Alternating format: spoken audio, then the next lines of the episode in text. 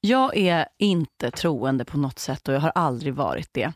Jag är inte ens konfirmerad trots att de jag känner som konfirmerade sig fick så en moppe i konfirmationspresent eller typ belöning. Men ändå så har det hänt att jag i riktigt krisiga lägen, när jag stått inför något riktigt svettigt, jobbigt eller tungt, för säkerhets skull rivit av en liten bön till Gud. Alltså en seriös bön med liksom knutna händer och blick upp mot skyn och ett amen på slutet. Och där är alltså trots att jag inte tror på Gud.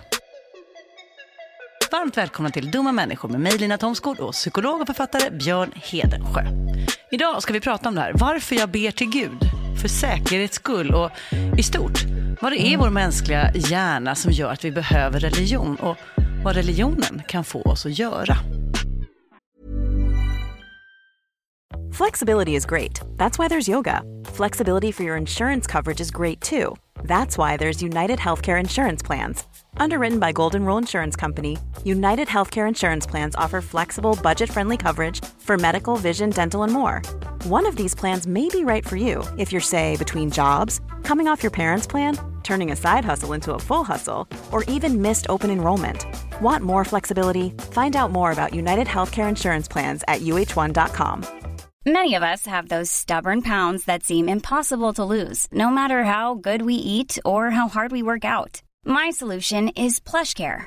PlushCare is a leading telehealth provider with doctors who are there for you day and night to partner with you in your weight loss journey. They can prescribe FDA-approved weight loss medications like Wagovi and Zepbound for those who qualify. Plus, they accept most insurance plans. To get started, visit plushcare.com slash weight loss. That's plushcare.com slash weight loss. Mom deserves the best, and there's no better place to shop for Mother's Day than Whole Foods Market. They're your destination for unbeatable savings, from premium gifts to show-stopping flowers and irresistible desserts. Start by saving 33% with Prime on all body care and candles. Then get a 15-stem bunch of tulips for just $9.99 each with Prime. Round out Mom's menu with festive rosé, irresistible berry chantilly cake, and more special treats. Come celebrate Mother's Day at Whole Foods Market. Dumma människor sponsras av Länsförsäkringar. Mm, och Länsförsäkringar är ju mer än bara ett försäkringsbolag. De jobbar ju med bank, lån, pension, försäkringar, alltså alla, hela balletten. Ja. Och det här tänkte jag på i morse när följande sak inträffade. Du vet, jag och Alex har flyttat några gånger Mm. och eh, varje gång vi har flyttat så har vi sagt vi ska aldrig mer flytta. Ja. Vi har också sagt vi ska aldrig mer renovera. Du vet, så här, inte en kökslucka ska bytas ut, inte en färg ska målas om. Nu är det så här och det här blir toppen. Mm. Ja. Och det har vi liksom lyckats hålla i nya lägenheten tills det blev vinter. För vet du vad som hände då? Nej, berätta. Jag behöver ett badkar. Och vet du vad jag då är så glad över? Nej. att jag har buffertsparat just för såna här grejer. Så att jag sätter över den lilla summan 1600 kronor varje månad på ett litet konto. Enkom för när såna här saker dyker upp. Att jag bara måste ta bort en liten duschvägg och stoppa in ett badkar. Och det tänker vi nu göra. Ja, så att oavsett vad någon säger eller vad man säger till sig själv så är det mycket i livet som förändras. Och då finns Länsförsäkringar där för alltid. Så kom ihåg att Länsförsäkringars Bank kan hjälpa dig med lån och sparande. Så att du har till exempel en buffert för när saker och ting förändras. Tack så mycket Länsförsäkringar. Dumma människor sponsras av Svenska möten. Och vi har ju pratat om dem och deras tjänster tidigare. Men nu blev det lite aktuellt Björn, för du och jag ska på konferens. Mysigt. Och om du, precis som vi, ska på konferens, vi är ju bara vi två, Ja. men om man är kanske ett större företag som ska fixa allt ifrån ett stort event med logi, mat och aktiviteter och kanske typ show och uppträdanden. Eller bara ett mindre dagmöte på bara några timmar. Ja. Så är Svenska möten den givna partnern att vända sig till för att boka. Det är kostnadsfritt att använda Svenska möten och det de gör är att de utifrån behov och krav ifrån kund tar fram offerter från flera olika ställen. Så att kunden, det vill säga du, kan välja och avgöra det som passar bäst. Och det är ju allt möjligt då. Slott och herrgård, naturnära storstadspuls eller småstadscharm. De hjälper dig att hitta precis det som passar dig. Det finns ett jättestort utbud och självklart sparar ju det här då väldigt mycket tid. Och Björn, hur gör man då om man vill planera möten eller konferens och använda sig av Svenska möten som partner? Gå in på svenskamoten.se och där kan du välja hur du vill boka. Det går att boka direkt online, göra en förfrågan via ett formulär, chatta med Svenska mötens medarbetare, ingen bot ska jag säga, mm. eller ringa om man vill prata med någon. Ja, alltså svenskamoten.se. Så tusen tack Svenska möten. Jag tror inte att du är ensam om den här upplevelsen. Nej, det är jag garanterat inte. Vi, vi, är många som för säkerhets skull ber. Men i grund och botten så är du uh, ateist. Mm, precis. Ja. Är du? Jag skulle nog beskriva mig själv som typ sökare på något vis. Larvigt, har du det som din sexiga ord. beskrivning på Tinder? Jag har inte Tinder. Nej, tur. Nej. Men ska jag förklara hur jag tänker där? Ja. Att om det är någonting som livet men också vetenskapen har lärt mig så är det att det ofta liksom straffar sig att vara tvärsäker, att bara vara så här färdig på något vis. Man ska liksom hålla tvivlet igång. Ja, lite så. Alltså för mig personligen, ja. det funkar för mig personligen att jag, jag har ändå lite sådär, försöker vara öppen inför mm, det här med mm. spiritualitet mm. och, och sådana saker. Ja, och det är kanske inte heller den roligaste inställningen till livet kan jag ju villigt erkänna. Att tro att allt vi ser och kan ta på är det som finns, punkt slut. Och när vi dör så dör vi. Det är mycket roligare att föreställa sig att det finns någon eller något eller några någonstans som ser mig, som fångar upp mig, som kommer ta hand om mig sen, som dömer mig. Alla de saker som kan förlåta mig. Ja. Det, är, det tillför jättemånga lager som mm. sådana som jag går miste om nu. Ja, och ska vi liksom gå tillbaka lite i psykologihistorien då? Ja, spännande till en skäggig farbror som vi ofta, eller då och då, tar upp i alla fall. Är det han Freud? Det är precis det det är. Mm. Österrikare, läkare, psykoanalysens fader, en väldigt liksom, tongivande figur idéhistoriskt. Och han dominerade ju det här fältet, psykologi, länge han och hans lärjungar och sådär. Mm. Och även om Freud var själv väldigt nyfiken på religion, tillhörde själv eh, någon judisk församling tror jag, mm. så var ju hans uppfattning då att en stark religiös övertygelse var något patologiskt, alltså det var något fel på folk som... Sjukligt liksom. Ja, men mm. precis. Men så tänker man inte längre.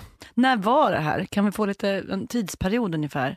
Ja men uh, sent 1800-tal, sekelskifte in på mm. 1900-tal då. Typ mm. så va.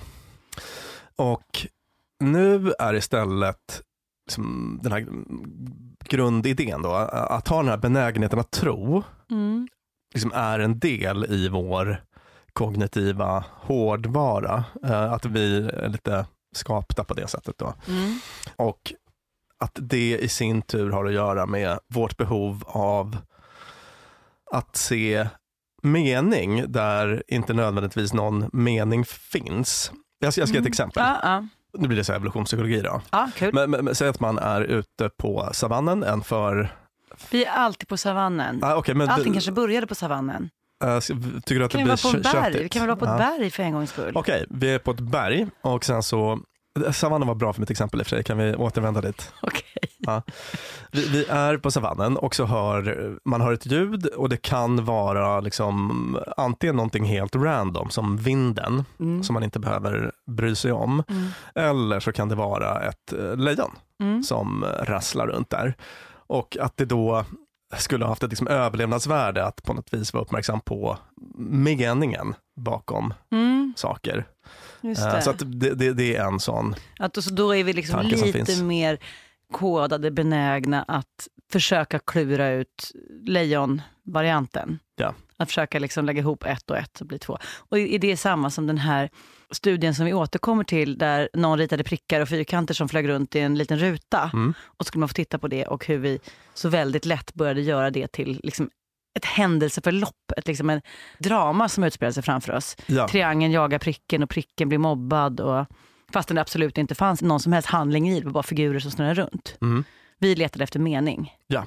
Och det är det vi gör även när vi börjar tro. Precis, så att eh, liksom skapa mening i kaotisk omvärld. Exakt som du är inne på, vår benägenhet att eh, skapa historier, Mm. uttryck för samma sak. Vår benägenhet till liksom, att stereotypa uppfattningar och fördomar, samma grej. Mm. Att eh, så att säga dra mycket slutsatser utifrån lite information. Lite, Just det. är det. besläktat. Ja, Eh, kan du se liksom hur det häng- hänger ihop Absolut, lite? absolut. Ja. Det kallas ju då teleologiskt tänkande. Jag har tagit upp det begreppet i ett annat avsnitt. Det är om konspirationsteorier, pratade vi om det. Mm. Där vi sa att folk som var extra benägna att köpa konspirationsteorier är Mm. extra benägna att ha sådana här teleologiska tankar och då ska jag förklara vad det är för något. Mm. Det är när man tänker att saker och ting inte sker randomly utan Mm. att det har en mening. Mm. Saker och ting sker av en mening. Mm. Så att de här konspiratorikerna, de är särskilt hemfallna åt sånt, men vi är det också som art egentligen. Man kan se Mm. det redan hos barn. Hör på den här studien till exempel.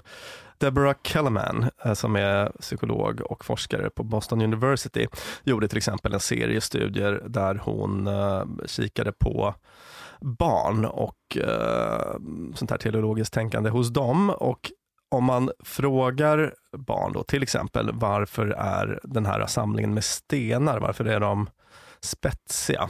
Då svarar de saker i stil med, det är för att djur inte ska sitta på dem och ha sönder dem. Det är Mm. därför de är spetsiga. Mm. Om man frågar varför floder finns, så säger de att de finns där så att vi ska kunna fiska. Så att de har det här redan från början. Heja barn. Mm. Saker och ting ska ha en mening och människan i centrum, så, eh, Mm. precis som i religionen. Då. Och sen så, en annan grej då med vår så kognitiva grundutrustning, att vi verkar Mm. ha ett minnesystem som är väldigt mottagligt för de här religiösa historierna som tenderar att vara ganska lika varandra vart i världen man än befinner sig. Mhm. De här skapelseberättelserna och så. Mm. Jag- Jag kan dem inte så bra. Jag fick mig mycket, jag hade en eh, mormor som var en helt otrolig person men också djupt kristen. Mm. Så att hon läste när jag var liten Bibeln som en saga för mig. Så att jag har fått de där historierna. Ehm, Och det är Abraham och det är Moses och det är stentavlor. Man går genom långa öknar eller man blir tvungen att offra sitt älskade barn. Och Man mm. blir kär kanske mot alla odds eller så i någon som råkar vara prostituerad. Ja, precis. Så att den typen av stories. Mm. Och Nu pratade jag bara om de här kristna, de som jag minns från Bibeln. Men det finns väl kanske andra religioner med andra historier. Du menar att även de är... det, det, är ofta, med det, är ofta, liksom. det är ofta Mm. likartat då. Och jag läste då om någon jätteintressant studie som var, jag tror att det var ett amerikanskt universitet, men den var genomförd i Mexiko. Dels på någon eh, medlemmar i någon indianstam som hade någon viss tro, så där, men också på universitetsstudenter. Mm. Man testade lite så här minnesfunktion och Mm. vad vi minns. Mm. Man hade saker som intuitiva saker som en ko som betar. Inga konstigheter, eller hur? Nej, men jag förstår inte varför du säger att det är intuitivt. Nej, men att saker och ting är, um, känns självklara. Ja. En ko som betar känns ganska självklara. Ja, ja. Mm. Och sen så har vi lite mindre självklara saker då, till exempel en eh, groda som svär. Nej, det känns inte lika självklart. Och sen så har vi väldigt osjälvklara saker eller Mm. kontraintuitiva. Alltså en uh, grymtande tegelsten med blommor på. Oh. Mind blown. Jättekonstigt. Ja, det är superkonstigt Göran. Men då kunde de, eh, de här forskarna kikade på så att säga, sammansättningen av den här typen av komponenter. Alltså Mm. sånt som känns intuitivt och lite mindre intuitivt och liksom väldigt kontraintuitivt. Mm. Och hittade att när man hade en viss mix i Mm. en story Mm. så blir den särskilt lätt att minnas. Mm. Alltså det ska vara lagom med mycket sånt här knas. Litet sprinkle av knas. Ja, Mm. för att jag antar att det handlar om att det måste vara tillräckligt liksom vardagligt och vardagsnära för att man ska känna att det här skulle kunna handla om mig eller man får en Mm. sån identifikation. Ja. Men att det ska vara tillräckligt spejsat för att den ska sticka ut från det vardagliga. Så att säga. Är du med? Får jag säga hur Chemical Brothers gjorde sina låtar? Berätta. De hade någon form av recept som var så här, 70% ska vara sånt alla känner igen. Det gamla vanliga. Och 30% nytt. Ja, det låter som att Och då hade, när man hör det så bara, woho! låter som Vilken att de hade superny låt jag aldrig någonsin hört förut. Man bara, hihi, 70% är Ja. gamla goa. de hade gjort den här övningen. Låter det Ja, som. exakt. Och eh, de kunde sen konstatera då att på det här viset är religiösa historier ofta uppbyggda. Mm. De har en mm. mix som gör att vi blir väldigt mottagliga för dem och att föra dem vidare sen verbalt. Just det, vanlig kille, gå, gå, gå, vanlig, vanlig, vanlig, gå på vatten. Mm. Men Lina, minns du inte att de första människorna hette Adam och Eva? Jo, visst ja. Och Gud skapade dem till sin avbild. Just det, just det. Först skapade han mannen och sen... Och sedan så tog han ett rivjärn och därav skapade han kvinnan. Nej, nej men Lina, inte ett rivjärn utan ett revben. Så att vi har en eh, liksom, kognitiv eh, grund för att bli religiösa kan man mm. säga. Mm. Men eh, man kan tänka sig att religion har andra funktioner. Kan du komma på någon? Jag kan komma på många. Så jag blir nästan lite tronödig här. Till exempel det här med samhörighet. Mm. Att om jag by chance hamnar i en kyrka så känner jag mig avundsjuk på det mys som de andra troende har. Att de har något gemensamt, något som förenar dem. Och det, till exempel samhörighet, mysigt. Ja. Eh, det här jag nämnde i början, att känna att någon, någon ser mig, någon bryr sig om mig, det finns en mening, mm. också jättegött. Mm. Någon som typ för kassabok. Mm. det jag gör räknas, mm. gott som ont. Ja. ja, men du är ju du är så klok. Tack. Ja, Trots ateist. Säger så mycket klokt. Nej men visst, alltså, du tog upp till exempel det här då som jag tänkte ta härnäst, nämligen att det hjälpte oss att organisera oss i större grupper och det var ju så som vi blev den liksom, dominerande arten på jorden då, att vi mm. eh, organiserade oss, utvecklade språk och, och eh, allt det här som vi pratar om en hel del i det här avsnittet om skvaller. Mm. Till exempel om någon vill lyssna mer på hur den processen gick till lite grann. Mm. Och religioner hjälpte oss med det här då, precis som du var inne på. Alltså man får ett regelsystem mm. Att förhålla sig till. Vad vi äter, hur vi klär oss och sådana mm, saker. Mm, mm, det hjälpte till att skapa en ingrupp och liksom en känsla av, av tillhörighet och, mm. och liksom definiera vi och dem och så. Mm. På gott och ont såklart. Man outsourcar ju också som du var inne på, det här liksom övervakningsfunktionen, liksom polisfunktionen out, outsourcas mm. till någon som inte ens, alltså det blir väldigt praktiskt på det sättet att, att man kan få folk att följa regelverket even when nobody's watching. Just det, hemma mm. hos mig så tar jag ändå inte dina kakor trots att ingen polis är där för att Gud ser mig. Precis så ja. Och det finns faktiskt en del studier då som eh, tyder på att det här med religion främjar det som brukar kallas prosocialt beteende, alltså att göra gott för andra. Mm. Har du själv någon erfarenhet av det? Ja, det är egentligen märkligt att jag inte tror eftersom de flesta människor jag träffat som är troende i mitt liv har varit jävligt fina människor. Ja, det stämmer också med min upplevelse på något vis. Att, uh, jag bara, liksom om jag går till min mormor till exempel, som mm. var så mm. otroligt fin och uh, jag tycker jag sett det hos många andra liksom vänner och, och så som är Är, är det troende. en central del i tro generellt, det där prosociala? Ja, det är ofta ja. det. I, För att det är så ett samhälle fungerar, alltså man ser till att plöja in det i religionen. Ja. Ja, Visst. Så att ta hand om de svaga, för skulle man inte göra det så skulle det gå åt pipsvängen. Då behöver det vara liksom en del av något större regelverk. Ja. ja. Visst, och nu kommer jag att tänka på en rolig anekdot. Vill du höra? Ja. Det var så här, en kompis till mig, vi låter hennes namn vara anonymt, mm. var ute och promenerade på självaste julafton i Hägersten någonstans tror jag, för ganska många år sedan. Mm. Och hon hade vid den här tidpunkten dreads. Mm. Och eh, så här, hel och ren men kanske lite sån eh, festival aura. Mm. Ja. Erkänn Björn, det var du. Nej, det var inte jag. Så hon är ute och går i godan ro i Hägersten, det är en kall vinterdag. Mm. Uh, Självaste julafton, vinterdag. Självaste, ja precis, snö, mm. kallt. Går och huttrar, en plym av rök ur munnen. Och då rullar upp en bil vid hennes sida. Dörren öppnas och ut kommer Carola Häggkvist.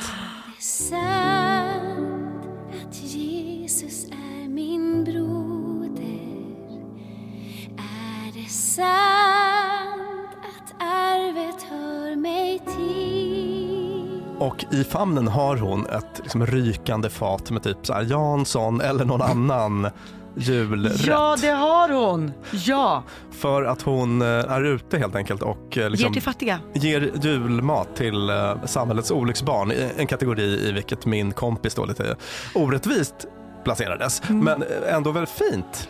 Helt fan, alltså det där, äkta Carola, äkta religion eller säga. Men vad fint. Ja. Ja. Så att eh, det var en Vad, tog din liten- kompis emot denna form?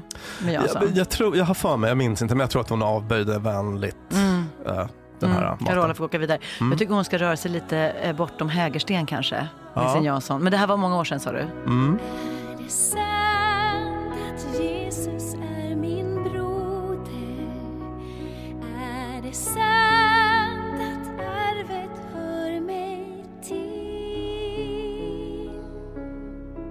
Jag har faktiskt också sett någon studie som verkar tyda på att när folk liksom påminns om Guds existens, alltså när de primas som det heter, att, Mm. att de till exempel får läsa något som innehåller ord kopplade till det, alltså som helig eller ande eller sådär, Mm. så verkar det påverka viljan att skänka pengar till eh, välgörande ändamål. Jag såg en sån studie där de som hade primats med sådana religiösa tankar gav i snitt 2 dollar och 38 cent mer än andra deltagare i samma experiment. Men det kan ju också förklara varför man när man är på hotell så finns ju en möjlighet att stjäla en massa grejer. Galgar, morgonrockar, kanske kuddar. Sådär. Men det ligger ju också ofta en bibel. Om det ligger en liten bibel, man kanske bara, åh, Ah. inte ska väl jag förstöra det här rummet eller sno en toffla. Undermedvetet börja Nej. tänka på att Gud ser mig. Ja, wow, jag har aldrig gjort den kopplingen. Det är kanske så man resonerar. Vem vet? Ja. Det är ju fint att religion får människor att göra prosociala saker, bussiga grejer. Mm. Sen vet vi naturligtvis, lyssnarna, vi vet att religion får folk att starta krig och ställer till med djävulskap, väldigt ofta för kvinnor. Men ändå, det finns fina saker med detta. Ja, vi, det. visst, verkligen. Och jag tänker att det är väldigt svårt att liksom beskriva religion som en god eller ond kraft. Det beror helt Ja. på vad man fyller det kärlet med. Så att säga. Ja. Som med internet. Som med internet. Hej Jesus! Hej Jesus.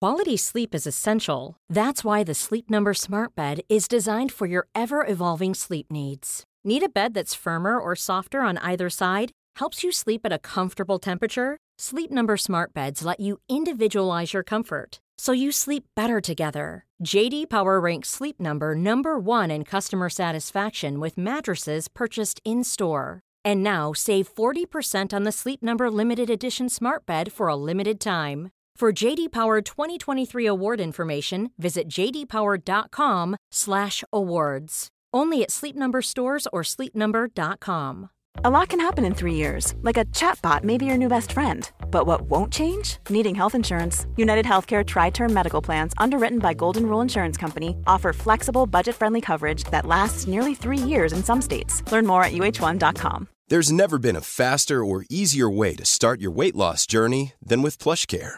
PlushCare accepts most insurance plans and gives you online access to board-certified physicians who can prescribe FDA-approved weight loss medications like Wigovi and Zepbound for those who qualify. Take charge of your health and speak with a board-certified physician about a weight loss plan that's right for you. Get started today at plushcare.com slash weight loss. That's plushcare.com slash weight loss. plushcare.com slash weight loss. Dumma människor sponsras av Tele2 och podden Internetpionjärerna. Björn, minns du när du fick internet? Ja, jag minns kanske inte exakt när, men jag minns det där modemet som höll på att plinga och surra. Sjung modemsången. Ding dong. Typ så. Jag har nämligen fått göra världens roligaste. Jag har fått programleda en podd som heter Internetpionjärerna. Och den är av Tele2 och handlar om när Sverige kopplades upp. Alltså från de här första modemen via de stora digitala reformerna. Och det är så spännande hur mycket som har hänt under de här åren. Gud, tänk att man har varit med om det här. Tänk att man, och just sådana som du och jag som både minns ett liv helt utan internet och som samtidigt inte skulle klara sig en kvart Nej. utan. Precis. Podden tar avstamp i år 1996 när internet utsågs till årets julklapp.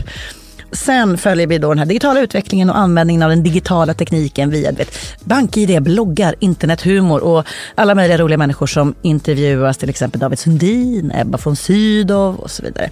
Och den här podden, Internetpionjärerna, om när Sverige kopplades upp, finns ute nu. Rusa till poddspelaren. Ja! Mm. Tusen tack Tele2. De här människor sponsras av Arlanda Express. Och du och jag, Björn, var ju på en jobbresa. Upp till Kiruna. Där var det ljuvligt. Verkligen. Och när vi sen landade för att komma hem så hade jag ju planerat på ett Lina Thomsgårds sätt. Skulle hämta barnen goda 45 minuter efter landning. Jag fick oerhört bråttom och istället för att springa ut och ställa mig i den långa taxikön så vrålade jag till dig. Det här var faktiskt det blev en rolig scen. Ja.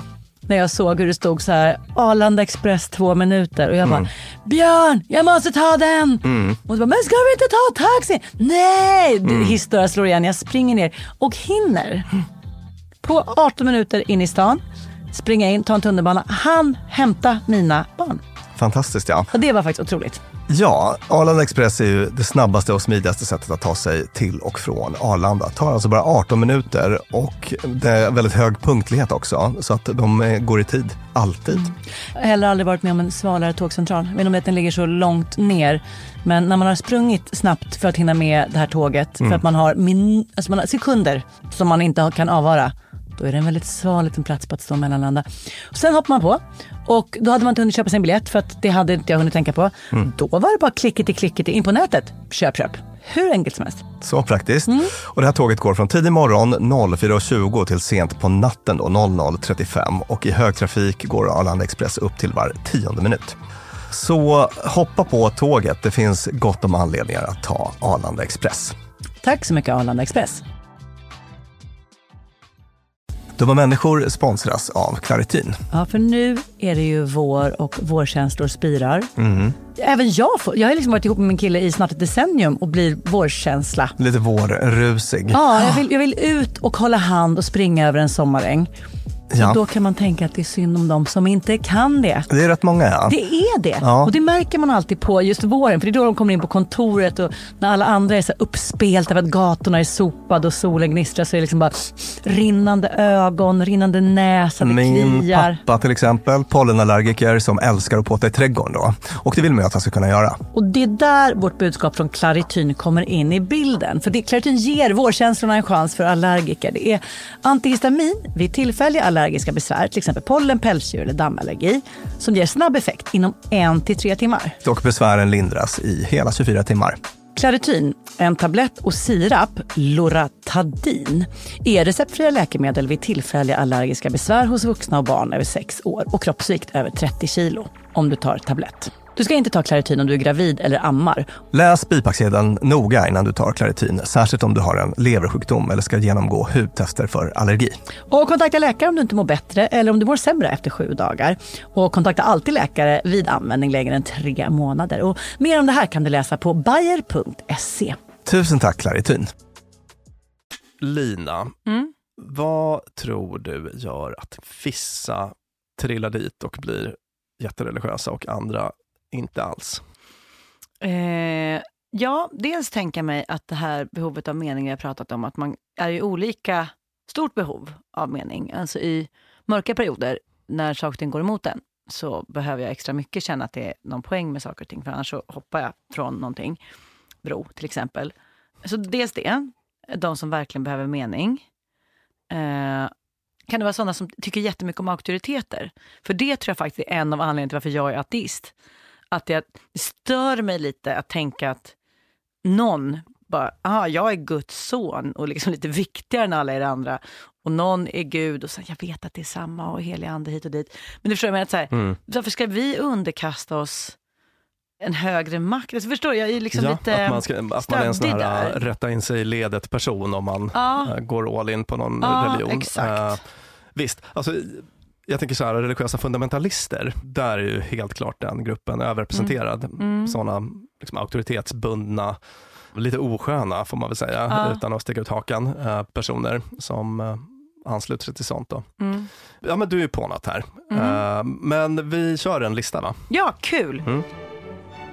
Lista över egenskaper som gör att folk blir extra benägna att vara religiösa.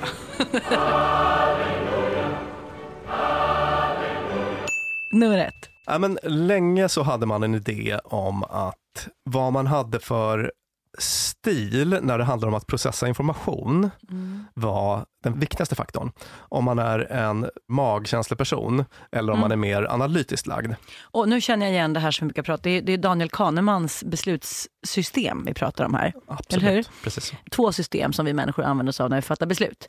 Där det ena är intuitivt och bygger på liksom lite fördomar, stereotyper, det går snabbt, det är effektivt och det är liksom magkänsligt. Mm. Och sen det andra, mer analytiskt, grubblande, grundande, väga för och emot, fundera, ta lite mer tid, men där hittar man kanske lite nya lösningar. Just det. Ja. Och de här äh, religionspsykologerna, de pratar precis om det, som du gjorde nu, alltså de här två systemen då, Mm. i sina studier. Och tanken var då att de här äh, liksom system 1-typerna, lite mer magkänsla, alltså de som Mm. drar åt det hållet, Mm. skulle vara mer benägna att eh, trilla dit på religion, medan system 2, mer analytiskt lagda, skulle vara mindre benägna Mm. att bli religiösa. Och det har funnits en del studier på det temat som stödjer den idén. Sådär. Mm. Till exempel Divine Intuition, Cognitive Style Influences Belief in God. Mm. På Facebook ibland har du kanske sett att någon lägger ut något lite roligt matteproblem och så här, är det någon som kan lösningen på det här? Just det, Pelle har ett äpple, du har ett äpple, hur många äpplen finns det kvar? Just och man det. bara två, nej för du var ett äpple. Haha. Precis, det är lurigt på så sätt att Mm. det finns massa felaktiga lösningar som känns självklara. Mm. Alltså intuitivt så blir det lätt att man drar till med något fel. Men, men sen så om man tänker efter lite så Mm. kan de flesta komma fram till något annat då. Mm. Så att det finns ett sånt eh, eh, test som heter Cognitive Reflection Test som är uppbyggt på ungefär det sättet. Mm. Så att då lät man folk ta det här testet och eh, så kunde man se vad de hade för problemlösarstil, om de var åt det intuitiva hållet eller åt det analytiska hållet. Ah. Och sen så kikade man på hur det hängde ihop med deras religiösa åskådning och Mm. gudstro och sådana saker.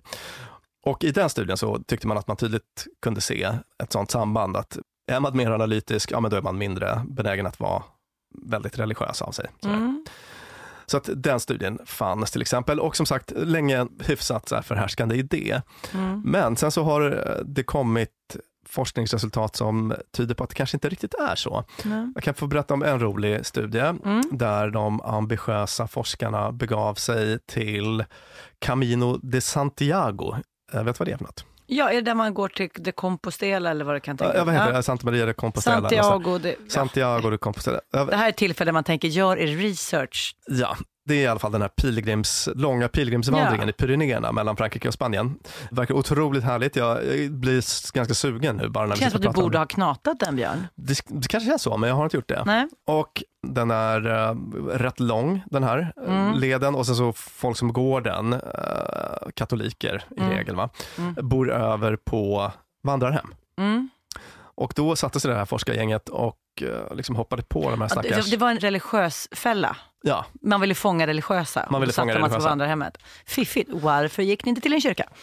Eller så. Men i alla fall, de gick Jo, upp på... jo, det, ska, det ska jag berätta för dig. Ja. För att de hade den här fiffiga idén att ju längre sträckor som en person gick på den här Mm. pilgrimsleden, Mm. de tog det som en, så Mått säga, på ett- ett mått på religiositet. Mm. Att ju mer man satsade, desto djupare troende var man. Intressant antagande. Man kanske Mm. eventuellt bara har köpt nya fina funktionskläder som du Björn. Ja, Mm. men sen så var det också så då att man nöjde sig inte med bara det, utan man gav dem någon slags enkät. Så, Okej. så, så att man kunde utröna Mm. hur djupt troende de var. Mm.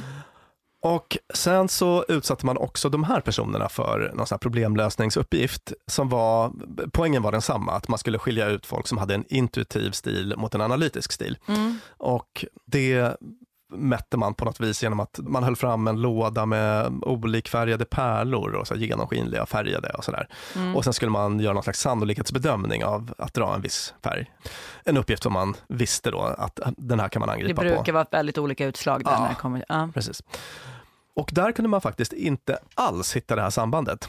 Det verkar Mm. inte finnas något samband mellan, alltså man kunde vara tvärreligiös och ändå angriper det här problemet på ett väldigt analytiskt vis. Då. Intressant. Ja, så att de drog ganska långtgående slutsatser från det här, att just den här kognitiva stilen säger egentligen ingenting om, det är ingen viktig förklaring till om folk blir religiösa eller inte. Det betyder att punkt ett på vår lista över vad som gör en människa religiös var en icke-punkt. Ja, det, kan- det kan man väl säga. Det är kanske nu vi ska börja med den riktiga listan. Ja. Då börjar vi med en riktig, riktig anledning till att folk blir religiösa. Nummer ett. Gener, Lina. Uh, Ärftlighet. blä! Mm. Jättekonstigt. Mm. Vårt sätt att tänka ska ju inte vara genetiskt. Det är vad du tänker ja. Ja, exakt. Men det är det. Mm. Alltså, så här, um, allting är en uh, produkt av liksom arv och miljö. Mm. Och det där har liksom växlat över tid, Mm. vad som är trendigt eller inte. På liksom Mm. Det 70-talet diskuterar ni mycket på psykologutbildningen, eller Ja, hur? absolut. Så att på 70-talet till exempel då, då blev man nu um, alltså bokstavligt talat liksom utslängd om man överhuvudtaget vågade anföra i något seminarium. Jag har hört någon sån story om någon som blev utslängd för att de sa att gener kunde förklara vissa beteenden. Och så. Mm, mm, mm. Extremt otrendigt Mm. på den tiden. Så att då tänkte man ju på människan, eller ville tänka på människan som ett sånt här uh, tabula rasa, ett liksom Mm. blankt uh, ark som, som bara liksom fylldes på av det som hände i miljön och när man Mm. växte upp och så. Mm. Det avgjorde helt och hållet, tänkte man sig då. Och Mm. sen så kan man gå tillbaka till ganska obehagliga epoker när man tänkte att det här med gener var allt. Alltså, Mm. Man tänkte så här, rasbiologi och, Mm, mm. och så. Men det man vet nu är att liksom, arv och miljö är alltid en faktor. Sen olika mycket. Och också att de påverkar varandra, Ja, eller hur? påverkar Det är väl varandra, det som är ja. lite konstigt. Så det ena går in i det andra. Ja. Och med sådana här tvillingstudier, vet du vad det är för något? Ja, när man tar tvillingar, framförallt tvillingar som kanske blivit separerade från varandra Mm. tidigt och så jämför man deras liv och vad de har blivit trots olika miljöer. Ja. Och så drar man en massa slutsatser av det. Precis, med enäggstvillingar och tvåäggstvillingar. Så alltså, man vet ju då att enäggstvillingar delar 100% av eh, DNA. Arvs, arvsmassa. Av arvsmassan. Så att, Mm. så att om de eh, splistras vid, vid födseln så kan man kika på miljö och eh, geninslag och matematiskt räkna på hur stor del av variationen som kommer från arv och miljö. Kul, och vad säger sådana studier? Ja, och jag ska säga att i Sverige är vi typ världsbäst på det här för att vi har ett sånt himla bra eh, tvillingregister. Vi har helt enkelt koll på de tvillingar som föds och Mm. därför kan vi följa dem. Ja. Mm. Så det finns jättemånga bra, stora svenska studier på det här temat. Men de som jag tänker på just det här fallet är Mm. amerikanska. Till exempel en från eh, University of eh, Minnesota där man jämförde enäggs och tvåäggstvillingar som hade uppfostrats på varsitt håll. Mm. Och eh, ytterligare en amerikansk studie där man kikade på 2000 eh, enäggstvillingar och eh, 2000 tvåäggs. Och det man kom fram till där det var att 30-50% av va- variationen i religiositet, reli, reli, I hur religiösa de var? ja, just det, hade med gener att göra. Det är ju jättemycket. Så att liksom 30-5% av skillnaderna mellan Ja. folk kunde förklaras med, med gener då. Och jag blev inte så här super överraskad för att jag har pluggat här, typ. Ja, Äh, ja. beteendegenetik. Ja, det är därför jag är här, för att bli folkets röst när det kommer till överraskningar. Eh, nej men för att det är andra sådana saker som liksom politisk uppfattning eller politisk Mm. åsikt och så. Alltså Mm. Det tänker man att det är ju 100% miljö, tänker Ja. ju folk Ja. normalt då. Men samma sak där, att det är också en sån här äh, grej som man har kunnat se att det finns ganska starkt genetiskt inslag. Och då tycker man att det är konstigt. Vadå? Alltså vad- någon sån här konstig liksom, gudgen, eller vadå? Ja, Hur exakt. funkar det? Ja. Men det har väl mer med sådana saker att göra som liksom, eh, personlighet, intelligens Mm, kanske, alltså mm. den typen av grejer som man ärver påverkar ju också vad man får för olika uppfattningar. Om man är en så här eh, samvetsgrann eh, person eller om man är auktoritetsbunden, Mm. den typen av så här, personlighetsdrag kan ju också påverka hur man Och så gör den också olika mottaglig för saker Ja. och ting. Inte så att man kanske så uppfinner sin gud själv, men möts du av det budskapet och du har en mottaglighet för det så kanske det kommer ge dig mer Ja. än någon annan. Exakt, så att till exempel om du har en väldigt liksom, trotsig personlighet, Ja, sådär, det. då kan man ju tänka sig att du blir mindre benägen att falla in i religionsledet. Så. Mm. Nummer två på listan över vad som gör att människor tenderar att bli religiösa.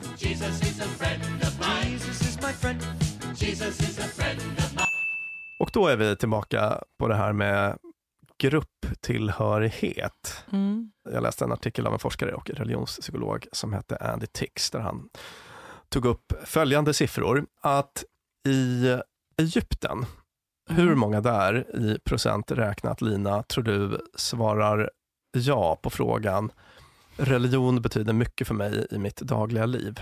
Oh, ja, kanske 72 procent. 99 procent. Oj. Så nästan varenda kotte Mm. Går runt och tycker att religion är kanonviktigt. Mm. Vad tror du att samma siffra är i USA? Mm. 44, 66. 66. Ja. Ja, jag, jag tror precis de, mm. Mm. Så, att, du, du har rätt. så, så där är folk rätt eh, religiösa av sig. Mm. Så var det tredje land med i den här jämförelsen, nämligen vårt land. Där det var, hur många tror du? Oj!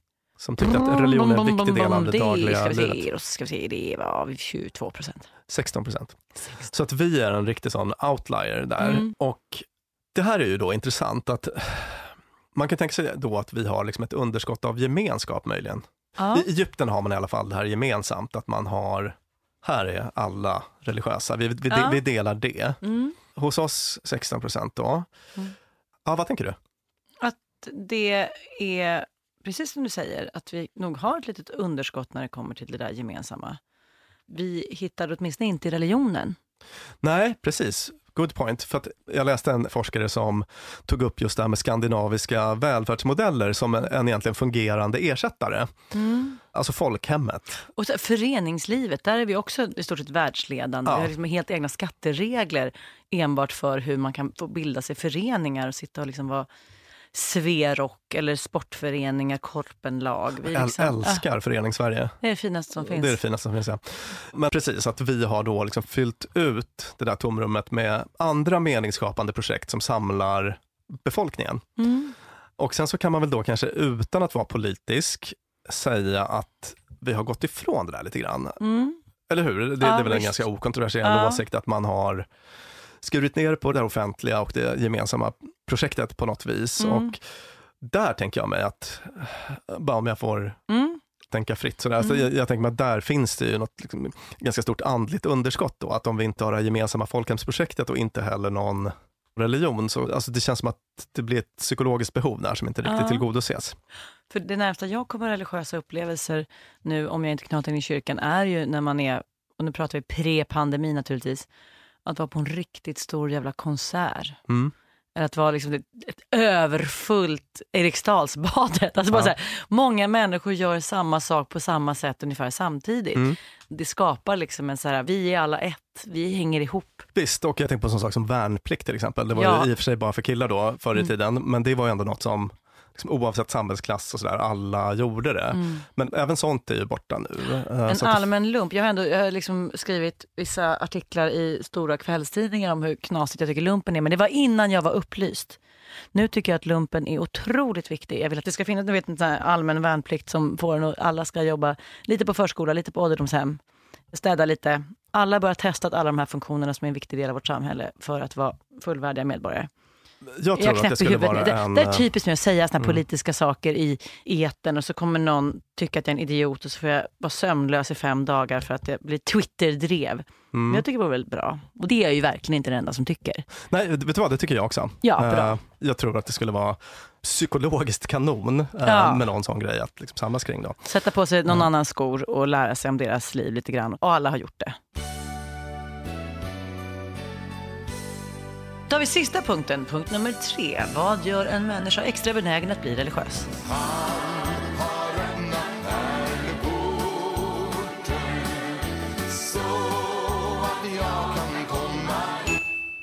Jo, nej, men en sån eh, sak som man har sett då är att brist på kontroll eller upplevd brist av kontroll gör att folk söker övernaturliga eller religiösa förklaringar. Så. Eh, Eh, Vi blir mycket mer upptagna av att försöka hitta mening när vi känner att eh, världen är skakig, så kan man säga. Mm.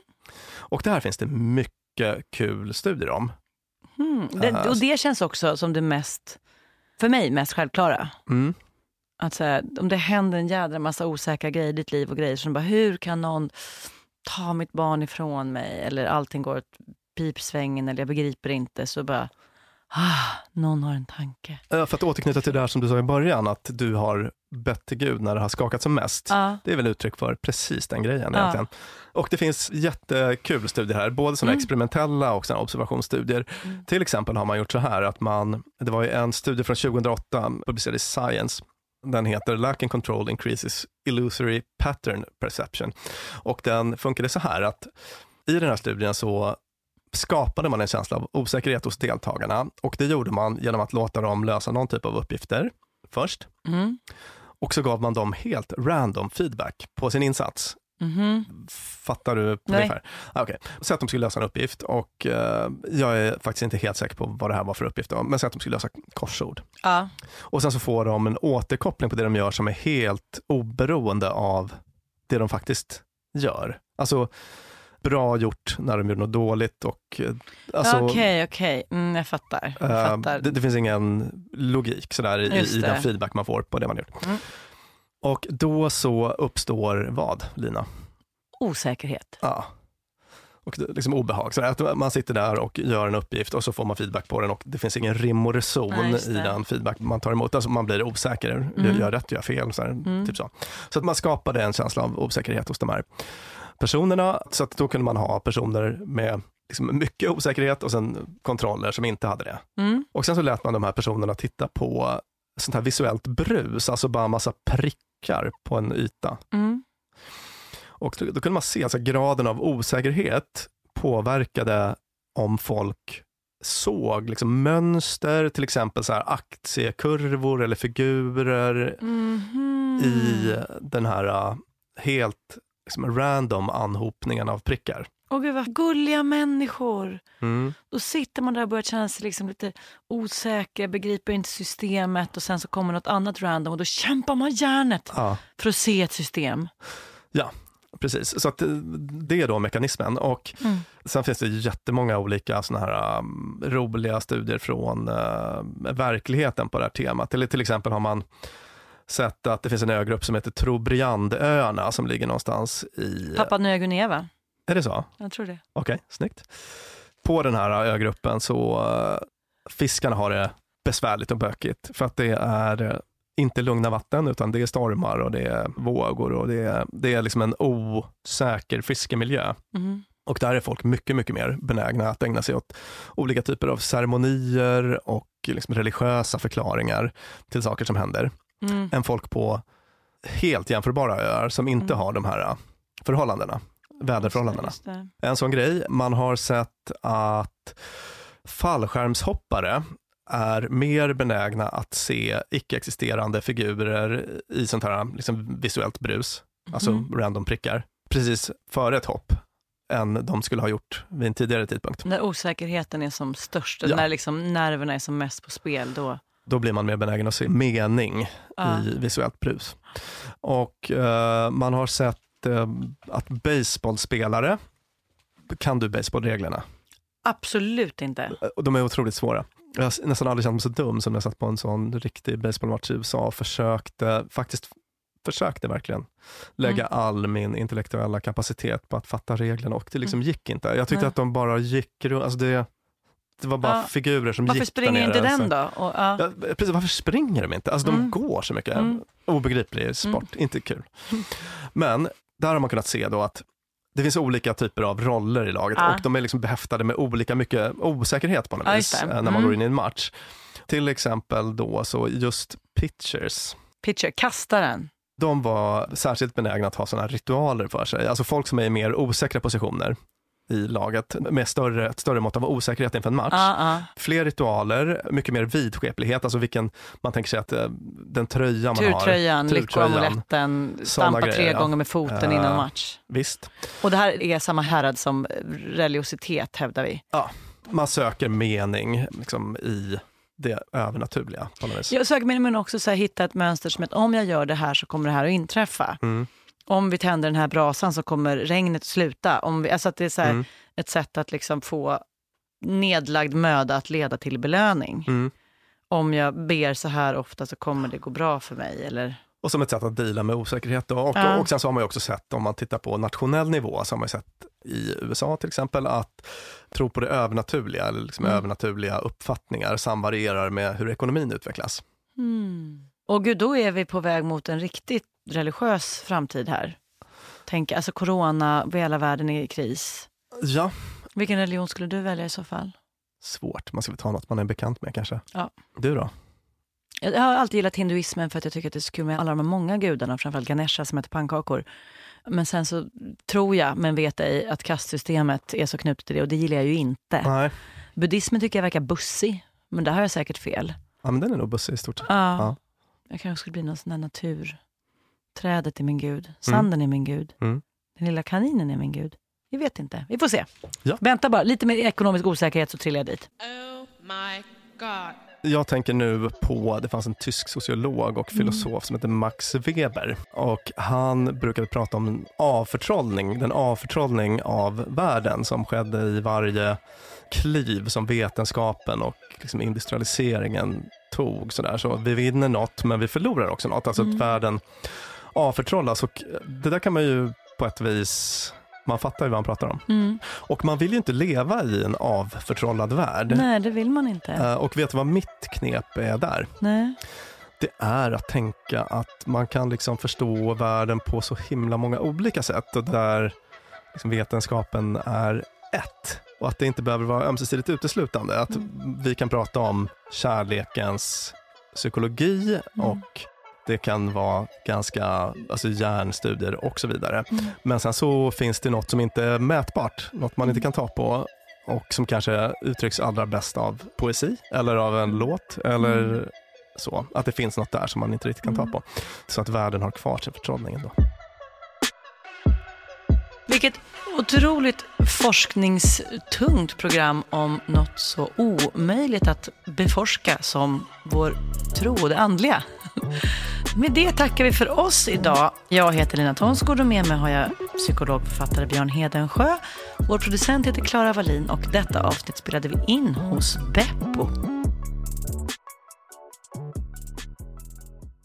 Dumma människor sponsras av IKEA. Om det är något jag lärde mig som inredare av kontor, när jag jobbade inte som inredare av kontor, jag var ett vanlig chef på ett kontor Ja. som behövde inredas, Mhm. så var det hur viktigt det var att den inredningen vi hade, stolar, bord, skärmar, allt sånt, var flexibelt. Ja, Vi började som två personer, vi blev åtta personer, ibland var vi tolv personer. Mm. Så vi behövde både bli fler, vi behövde stuva om och folk har ibland, lite olika behov. ibland behöver man vara avskärmad och ibland inte. Exakt. Och det här är någonting som IKEA kommer att hjälpa oss med, med den nya kontorsserien som är både flexibel och smart inredning och den heter Mittzon. Zon med Z, Mittzon. Och mittzon består av höj och sänkbara skrivbord, akustikskärmar, fällbara bord och växtväggar på hjul. Så det är enkelt att skapa trivsamma arbetsytor med plats för både möten och eget fokus. Och det är framförallt enkelt att skapa de här flexibla ytorna. Alltså att man kan förändra och anpassa efter aktiviteter och nya arbetssätt. En sån här grej är ju det här med hybridarbete. Du vet Mm. att man jobbar lite hemifrån, lite fysiskt på arbetsplatsen. Och sådär. det. det ställer ju verkligen helt nya krav på det fysiska kontorets roll. Man behöver en helt ny flexibilitet och bekvämlighet. Och det här är ju varför IKEA grundades i Älmhult 1943 för att skapa en bättre vardag för de många människorna. Så upptäck mittzon och mer om detta kan du läsa på ikea.se företag. Tusen tack IKEA! Planning for your next trip? Elevate your travel style with Quince. Quince has all the jet setting essentials you'll want for your next getaway, like European linen, premium luggage options, buttery soft Italian leather bags, and so much more. And is all priced at 50 to 80% less than similar brands. Plus, Quince only works with factories that use safe and ethical manufacturing practices. Pack your bags with high-quality essentials you'll be wearing for vacations to come with Quince. Go to quince.com slash pack for free shipping and 365-day returns. Want flexibility? Take yoga. Want flexibility with your health insurance? Check out United Healthcare Insurance Plans. Underwritten by Golden Rule Insurance Company, they offer flexible, budget friendly medical, dental, and vision coverage that may be right for you. More at uh1.com. Planning for your next trip? Elevate your travel style with Quince. Quince has all the jet-setting essentials you'll want for your next getaway, like European linen, premium luggage options, buttery soft Italian leather bags, and so much more. And is all priced at 50 to 80% less than similar brands. Plus, Quince only works with factories that use safe and ethical manufacturing practices. Pack your bags with high-quality essentials you'll be wearing for vacations to come with Quince. Go to quince.com/pack for free shipping and 365-day returns.